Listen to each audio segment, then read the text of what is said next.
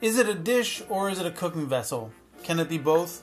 A favorite of North African and Asian nomads for centuries, the vessel is used to create a dish or dishes that define Moroccan cuisine. But what could it be? I'm Chef Ben, this is Food in 5, and today we are looking at a brief history of the tagine. Now, first of all, what is a tagine?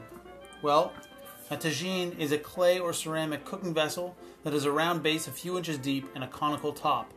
As food cooks in the tagine, the condensation that collects runs down the sides of the cone and into the edges of what's cooking.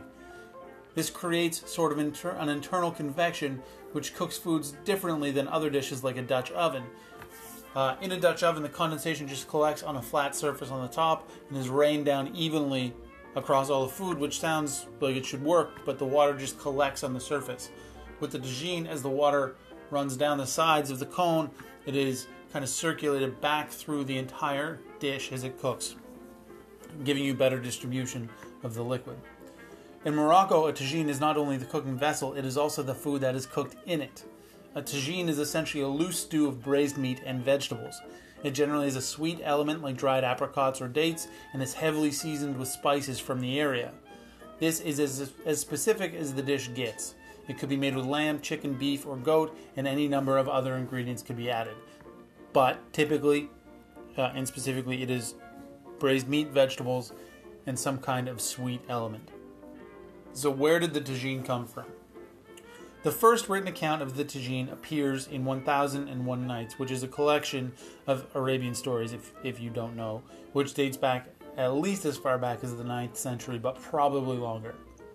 So the tagine is pretty old. It is commonly believed that the tagine was developed by Bedouin nomads as a mini oven which could be easily transported.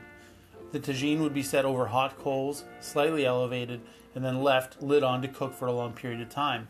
This would yield tender meat and flavorful broths.